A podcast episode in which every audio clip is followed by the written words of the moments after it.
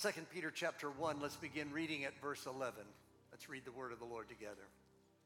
Simon Peter, a bondservant, an apostle of Jesus Christ, to those who have received a faith of the same kind as ours, by the righteousness of our God and Savior, Jesus Christ. Grace and peace be multiplied to you in the knowledge of God and of Jesus our Lord. Now, for this very reason also, applying all diligence in your faith, supply moral excellence, and in your moral excellence, knowledge, and in your knowledge, self control, and in your self control, perseverance, and in your perseverance, godliness, and in your godliness, brotherly kindness, and in your brotherly kindness, love. For if these qualities are yours and are increasing, they render you neither useless nor unfruitful in the true knowledge of our Lord Jesus Christ.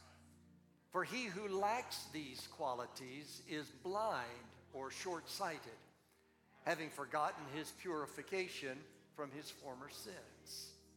Therefore, brethren, be all the more diligent to make certain about his calling and choosing you. For as long as you practice these things, you will never stumble. For in this way, the entrance into the eternal kingdom of our Lord and Savior Jesus Christ will be abundantly supplied to you. Thank you, Lord, for your word. And now I ask that you will open our hearts that we may hear and receive what the Spirit will say to us in the midst of the preaching of your word. I lift up other life giving churches and I pray blessing upon them. I pray for our loved ones not yet walking in right relationship with you. I especially pray for sons and daughters that have wandered from the faith. I ask that you will draw them back. Don't let one be lost. Thank you for hearing our prayer.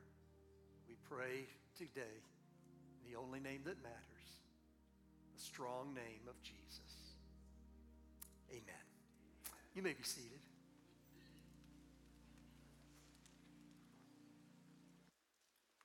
As most of you know, just a couple of weeks before Christmas, I was in Germany where I had a uh, meeting of the board of directors for the European Theological Seminary that I serve on and also was preaching in one of our German churches and spending some time with dear friends in Germany. Well, my itinerary for the trip home was to try was to fly from Stuttgart to Paris to Atlanta to Jacksonville. Well, the plane from Stuttgart to Paris was delayed several hours, causing me to miss the connecting flight in Paris forcing me to spend an extra night in a hotel outside the Paris airport. Next morning, I boarded a plane headed for Atlanta. Now, just suppose for a moment that after we all got in and they closed the doors, pushed away from the gate, and taxied down the runway, and the pilot got us up in the air, set the course for Atlanta, but just suppose somehow he misjudged his headings and set the course just one degree north of where it was supposed to be. Well, in the beginning of the flight, it wouldn't make much difference. We'd settle in with our seatbelts fastened. We'd eat our meal of airplane food.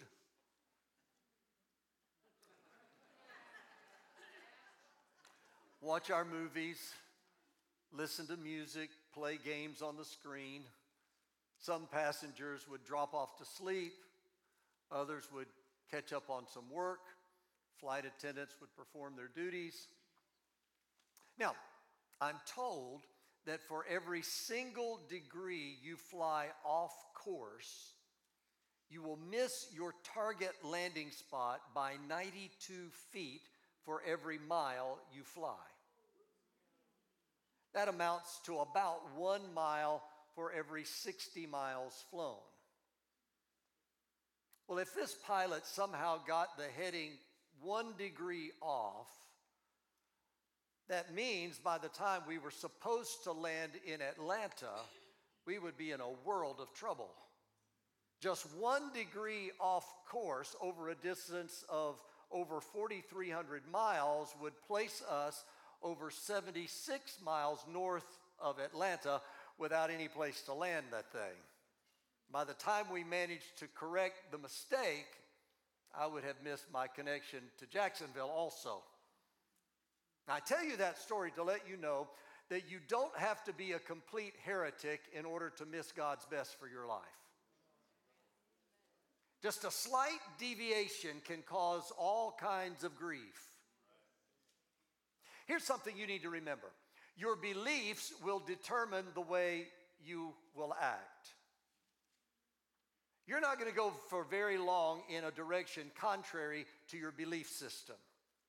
And that's a wonderful thing if your belief system is right and straight and true. However, if there is any area where you have a faulty belief system, your life may be smooth and easy for a little while, but the longer you live and the longer you follow that faulty belief system, the further you'll miss the target and the more problems it will create. Uh, uh, how many of you have ever heard that a believer is supposed to walk by faith? You know, sometimes we talk about walking by faith as if it were some kind of mysterious force that moves us along. We talk about it as if it were the sole domain of the super spiritual saints. The truth is, you are already walking by faith. Everybody is walking by faith. In fact, it's impossible not to walk by faith. Walking by faith simply means you function in daily life on the basis of what you believe. Your belief system determines your behavior. If your belief system is faulty, you need a course correction because your spiritual life and your relationship with the Heavenly Father is going to be off. If what you believe in a particular area doesn't line up with what God says about that issue, then your walk of faith will be off to the same degree that your belief system is off. The further you travel offline, the more trouble you'll get into. The trouble is compounded when not only the course you're on is slightly off, but then the winds of adversity come along and push you even further off course. You know, breakdowns occur. Storms of life come. Trying to navigate in the middle of a storm is already difficult, but it's next to impossible when you begin offline. Now, that brings me to talking about the theme for the message today your success. And I'm talking to you for this series about a divine perspective on a lot of areas that affect our lives. Today, I especially want to talk about your success. How many of you are passionately pursuing failure as your life's purpose? I don't see any hands. Okay. I think it's safe to say that nobody wants to wear the label failure. We all want to be successful. That was weak, but I'll take it. For the balance of this message, I just want to talk to you a little bit. And when I give you some instruction and some information that will help you be successful. Right up front, let me give you three foundational statements about success. Number one, success is directly related to goals. I'm going to repeat them so you can write them down. I didn't put them up on the screen today, but number one, success is directly related to goals. Number two, if you're not having success, it just means you're having difficulty reaching your goals in life, regardless of what those goals are. If you're not having success, means you're having difficulty reaching your goals. Number three, and this, and this is the most important. If you aren't reaching your goals, it's probably because you're working on the wrong goals.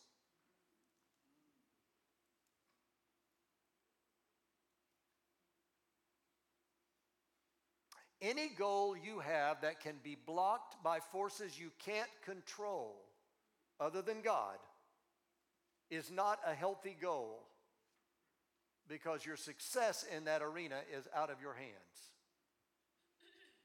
Just, just leave that up on the screen there for a minute, guys, so that people can see that. I, somebody probably needs to write that down, put it someplace where you'll see it regularly.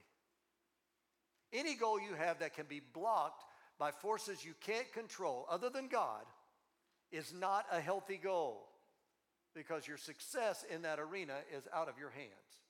Let me, let me illustrate it this way. You may be a wife and mother who says, My goal in life is to have a loving, harmonious, happy family. You want to know who can block that goal? Every person in your family. right? If you believe your self worth is dependent on your family, then you are destined to crash and burn every time your husband or your children fail to live up to your image of family harmony. You're going to wind up a very frustrated, very angry woman. If I, as the pastor of the church, say, My goal in ministry is to reach and win this city for Christ, and if my self worth is dependent upon reaching that goal, then I'm going to experience tremendous emotional turmoil because every person in this city can block my goal. That statement may be a wonderful desire. It may sound really spiritual, but it's not a healthy goal. There's a difference between goals and desires, or at least there ought to be in our thinking.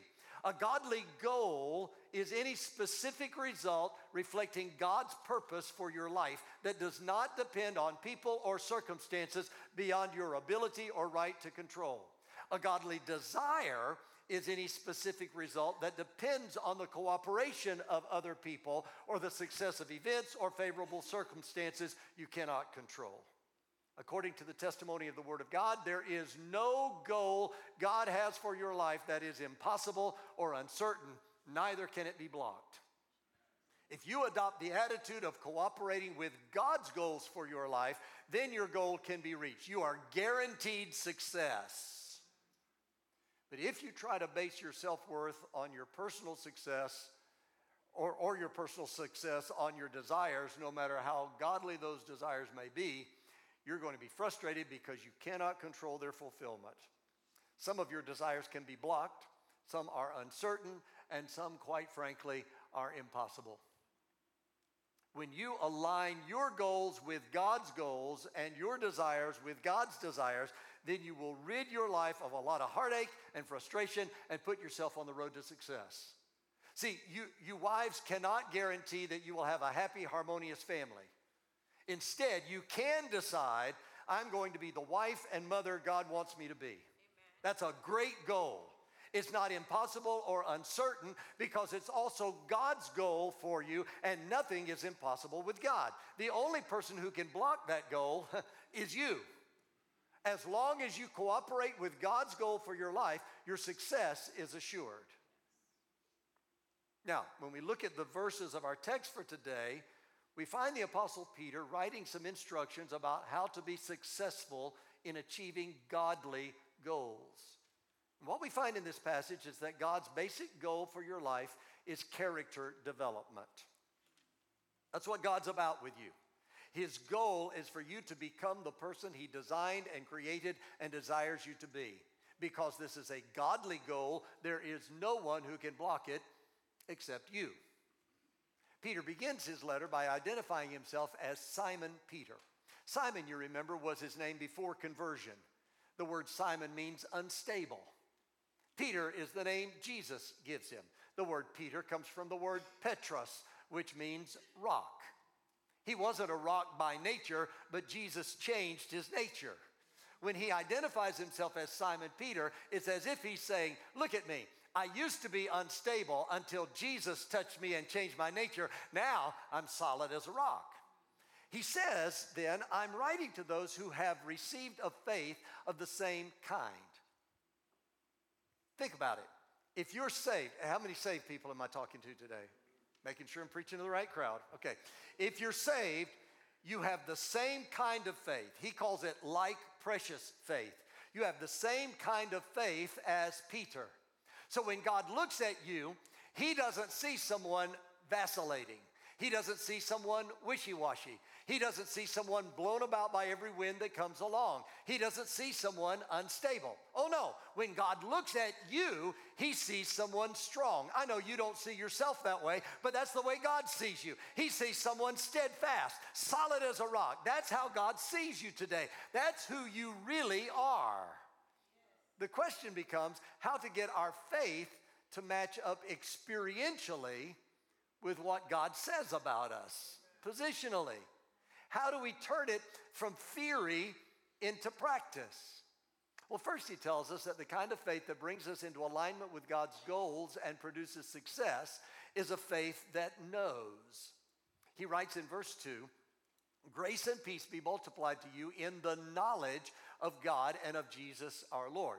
That word knowledge is a prominent word in this letter. That word, or some form of it, is used nine times in this chapter alone. In this short little book, it's used 16 times. The apostle repeatedly talks about the importance of knowing and knowledge. The word for knowledge in verse 2 is the word epignosis. Epi is the word from which we get our word epic. Gnosis is the word for knowledge. When you put those two together, epignosis means super knowledge. When Peter talks about the kind of knowledge that is needed to make our faith rock solid so we can be successful, he's not talking about knowledge like, I know this is a piano, or I know this is a microphone, or I know that I'm in church today. Instead, he's talking about personal knowledge. For example, you may know that Dolly Parton is a country singer. You may have heard her sing and maybe read some articles about her. But do you know her? See, Peter isn't talking about intellectual knowledge, he's talking about experiential knowledge, super knowledge. The kind of faith that causes you to succeed isn't built on knowing about Jesus. That's the problem with too many in the church. We spend all our time knowing about Jesus, but precious little time getting to know Jesus. I love the verse in Daniel 11 32 that says, But the people that do know their God shall be strong and do exploits. Not the people who know about their God, but the people who know their God. They shall be strong and do exploits. That kind of knowledge, that super knowledge, brings with it some pretty important things that Peter then identifies in the next verse. First of all, he says this knowledge brings pardon. He begins verse 2 talking about grace. According to Ephesians 2 and 8, grace is what saved you in the first place. You and I don't deserve the grace of God that leads to salvation, but He freely extends it. You get saved through the grace that leads to the knowledge of our Lord and Savior. Pardon for sin comes through the knowledge of Jesus. And it isn't just grace, pardon, but knowledge also brings peace. He writes, grace and peace be multiplied to you. See, that's the way it happens. Nowhere in the Bible does it talk about peace and grace. And that isn't just for poetic flow. It's always first grace and then peace because you can't know the peace of God until you've experienced the grace of God. You can't have peace with God until your sins are pardoned. First comes peace with God as a result of the work of grace, then comes the peace of God. Knowledge brings pardon, knowledge brings peace, then knowledge brings power. That's verse 3 seeing that his divine power has granted to us everything pertaining to life and godliness through the true knowledge of him who called us by his own glory and excellence. Notice the words has granted. If you have Jesus, you already have everything you need for a rock solid faith. Everything you need is in Jesus, and Jesus is in you. God's goal begins with who you are on the basis of what God has already done for you. He has given you, he said, life and godliness. Justific- justification has already happened. You've been born again. Your transgressions are no longer held against you. In addition, sanctification has already begun. You are already a partaker of the divine nature. You have already escaped sin's corruption. How does that sound so far? You're born again. Old things have passed away. All things have become new. You've passed from death into life. You've been transported from darkness into light. You're an heir of righteousness. Sin shackles no longer have any hold on you. You're forgiven. You're free. You're changed. You're transformed. You've been brought up out of a horrible pit, the pit of destruction, out of the miry clay. Your feet have been placed on a firm footing, the solid rock of Jesus. You've been given a new song to sing. You stopped singing the blues. You stopped singing the funeral dirge in the minor key. You're singing a new song. You're singing a song of victory. You're singing the song of the redeemed. Anybody know what I'm preaching about today? That's what's going on with you. I, I've been told that when a baby elephant is being trained by the circus people, they put an iron manacle around one of its legs. And there's a chain attached to that manacle, and that chain is fastened to an iron bar that is immovable. Chained to that iron bar, the baby elephant rocks back and forth. He tries to break free. But it isn't long before he learns that no matter how hard he tries, there's no possible way he can move that hind leg. Now, when he gets to be an older elephant, they don't put a chain on him anymore. Sometimes it's just a rope. And they don't attach it to an immovable bar, they just put a stake in the ground. This older, stronger elephant could easily pull that stake out of the ground if he wanted to, but he never tries. The reason he doesn't try is because he doesn't think he can. In his mind, it's an impossibility, so he's limited. He isn't limited by facts, he's only limited by his mind, what he thinks. The same thing is true about you and me. See, the me I see is the me I'll be. If you think you're limited, you're limited. But the Bible says when you have true knowledge, then you're going to start understanding something about the real power that you have. When you come to know the Lord, then you begin to understand you're not limited. God has given all things. Somebody say, all things. All things pertaining to life and godliness. It's already yours. But the reason it isn't working is because of the next thing. Knowledge allows us to claim promises. He says in verse 4 For by these he has granted to us his precious and magnificent promises, so that by them you may become partakers of the divine nature, having escaped the corruption that is in the world by lust. The promises are there, but if you don't know the promises, they're not going to do you any good.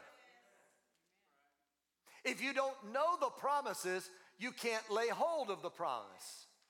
If you don't lay hold of the promise, then you're not going to have the deliverance God wants you to have. I, I, I wish I had somebody in this house who would dare to claim the promises of God for your life.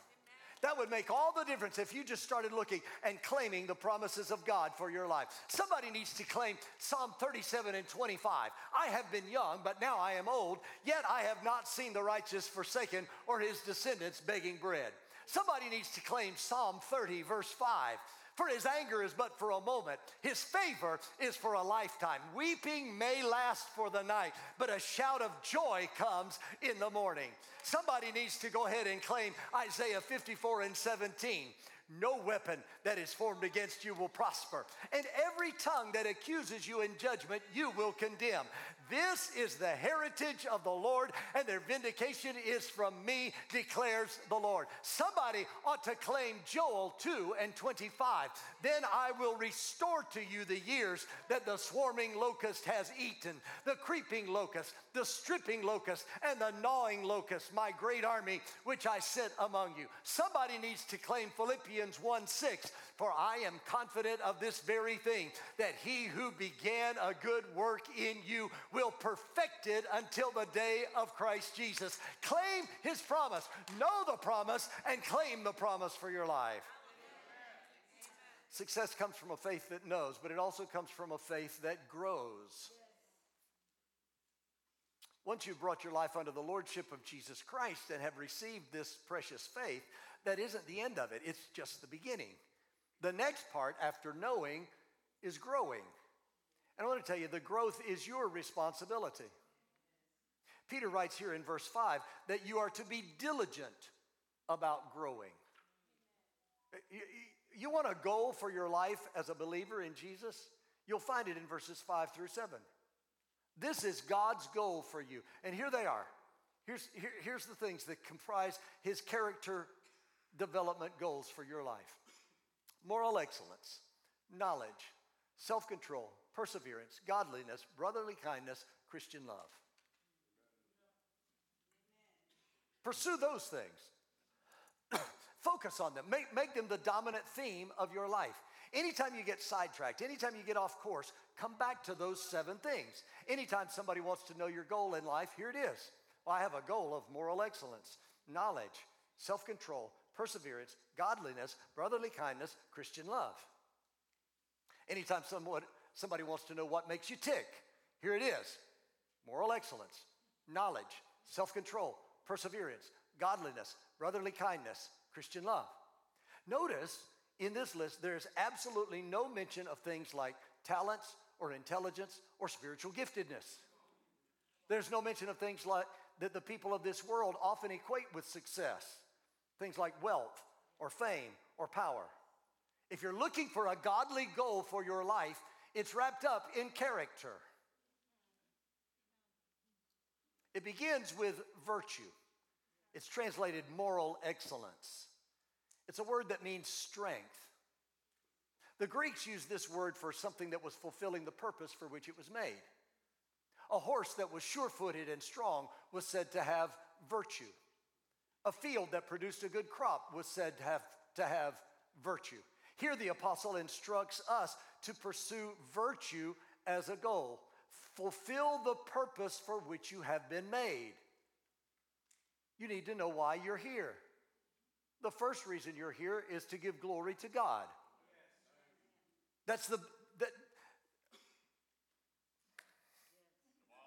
glorify God in your life, in your work, in your pursuits. Glorify God.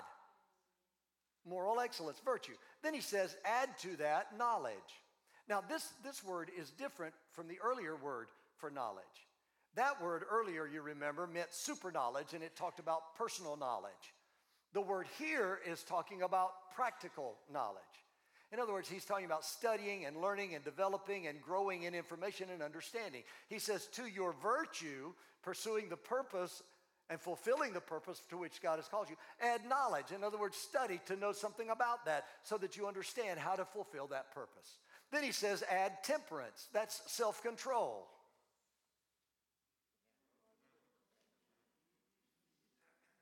I think we need a ton of that in this earth today.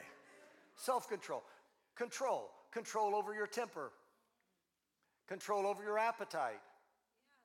Control over your habits. Control over your language.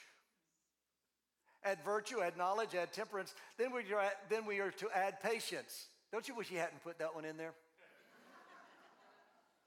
this idea of patience has two prongs to it.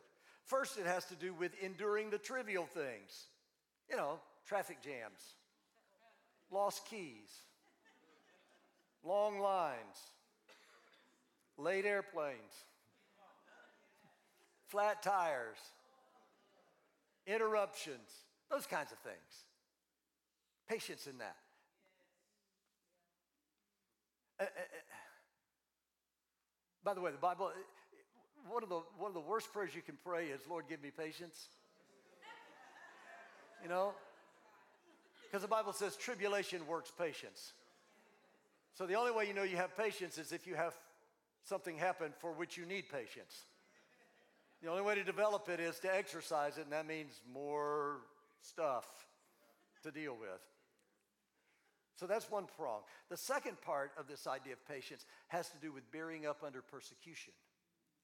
See, those early believers understood what it meant to face real persecution. The place to which the Lord is calling us today is to position ourselves in such a way that we are prepared if persecution comes our way. Here's something I've learned, and, and quite frankly, I'm still learning about enduring and developing patience. Watch this. See, see how this fits for you. if the trouble my, if the trouble I'm, I'm having comes from God, then the proper response is to praise Him because nothing but good comes from God. So praise Him. But, Pastor, what if the trouble is coming from the devil? Well, the proper response is still to praise God. Because if the devil sees that what he's doing is causing me to praise God, he certainly doesn't want me praising, so he'll stop what he's doing that's causing the praise. And if for some reason it doesn't cause him to stop bringing the trouble, praise will then build a wall that he can't get through, and you'll be insulated from his devices. Then, then we're told to add godliness. I got to hurry on. That's simply godlikeness. Godlikeness. Add brotherly kindness. That means love for the brethren. The greatest evidence that you're a follower of Jesus is that you are full of loving kindness and gentleness. I'm telling you, this church and this world is full of people who need your brotherly kindness.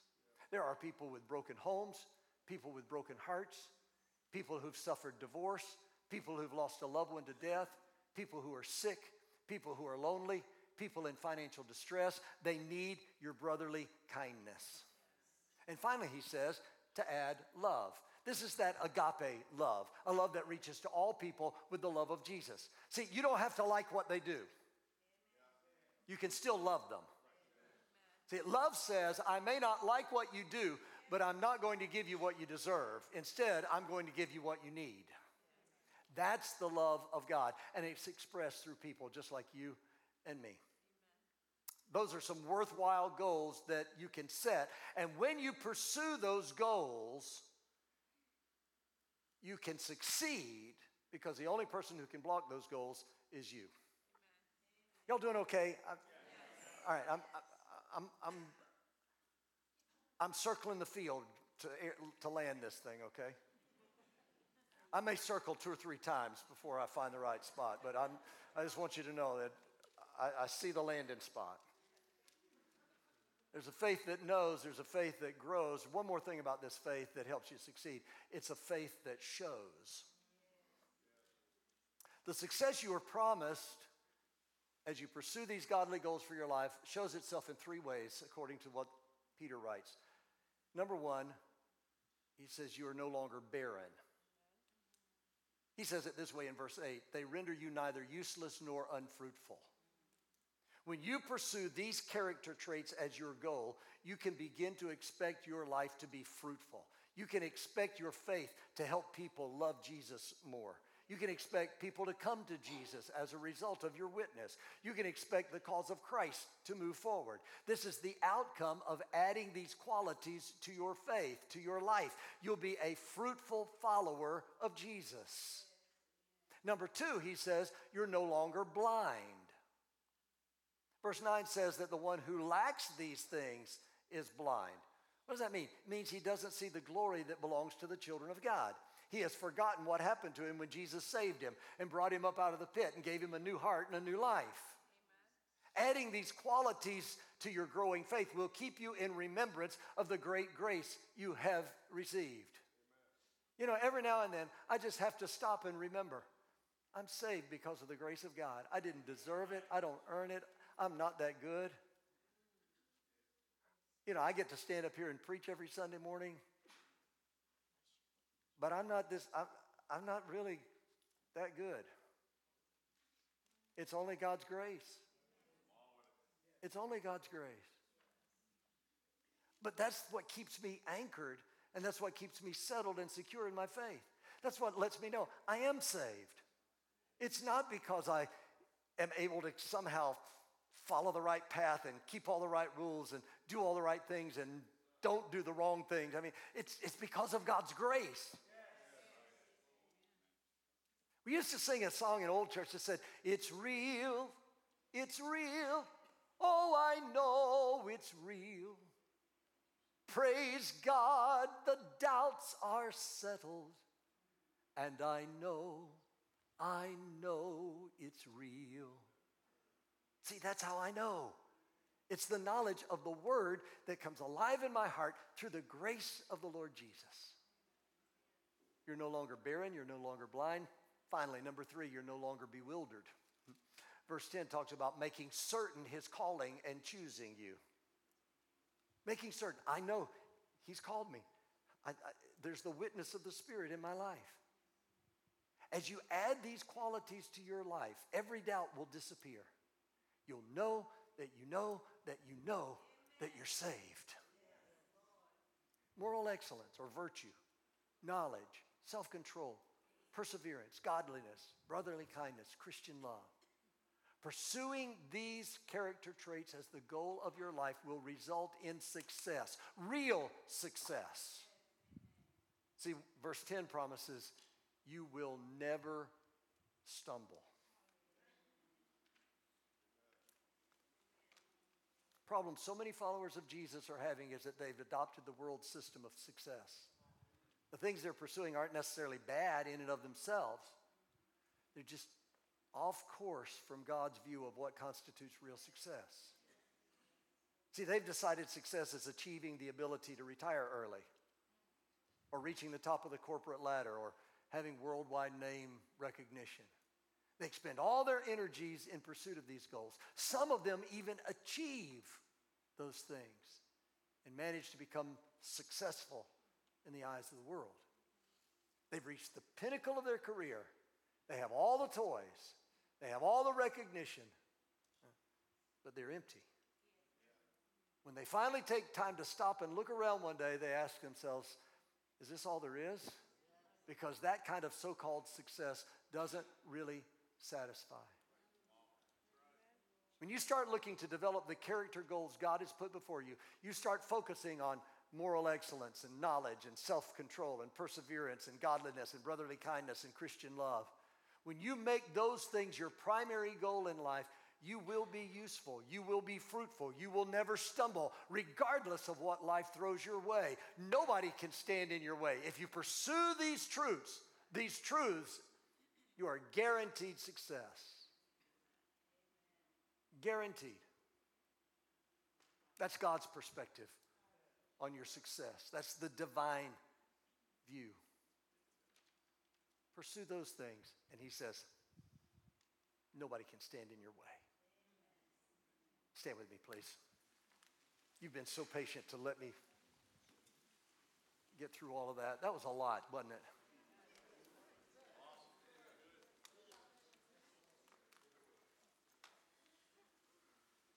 I'll try to shorten it next week.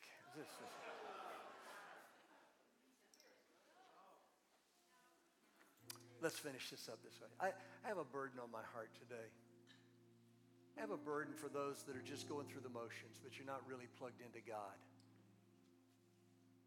Your zeal is waned, your passion is cooled. You, you, you've gotten off course, not, not by much. You're not bad people. I mean, you, you just, just off course a little bit.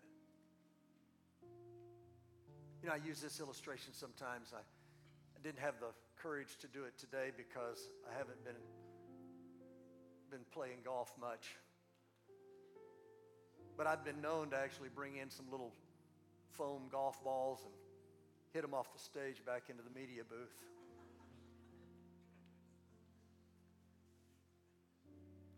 Here's what I've discovered when you go to, you know, the, the idea in hitting the golf ball is you want the face the club face to be square to the ball. If it's off just a little bit, you know, if you only hit the ball 50 yards, probably going to be okay. But if you hit that ball 250 yards, well, you're going to be in the trap, you're going to be in the water, you're going to be in the weeds. You might even be out of bounds. See, I understand that because I see, when I play golf, I see a part of the course that few people even know exists.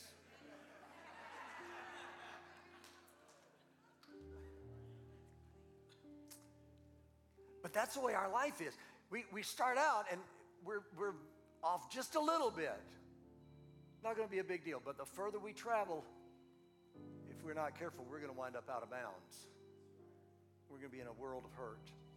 So I'm talking to people, you've gotten off course, not by much, but, but the longer you travel on this trajectory, the more difficult it's going to be. So here's what I believe. Today, the Lord is calling some people to return to Him. Return with all your heart.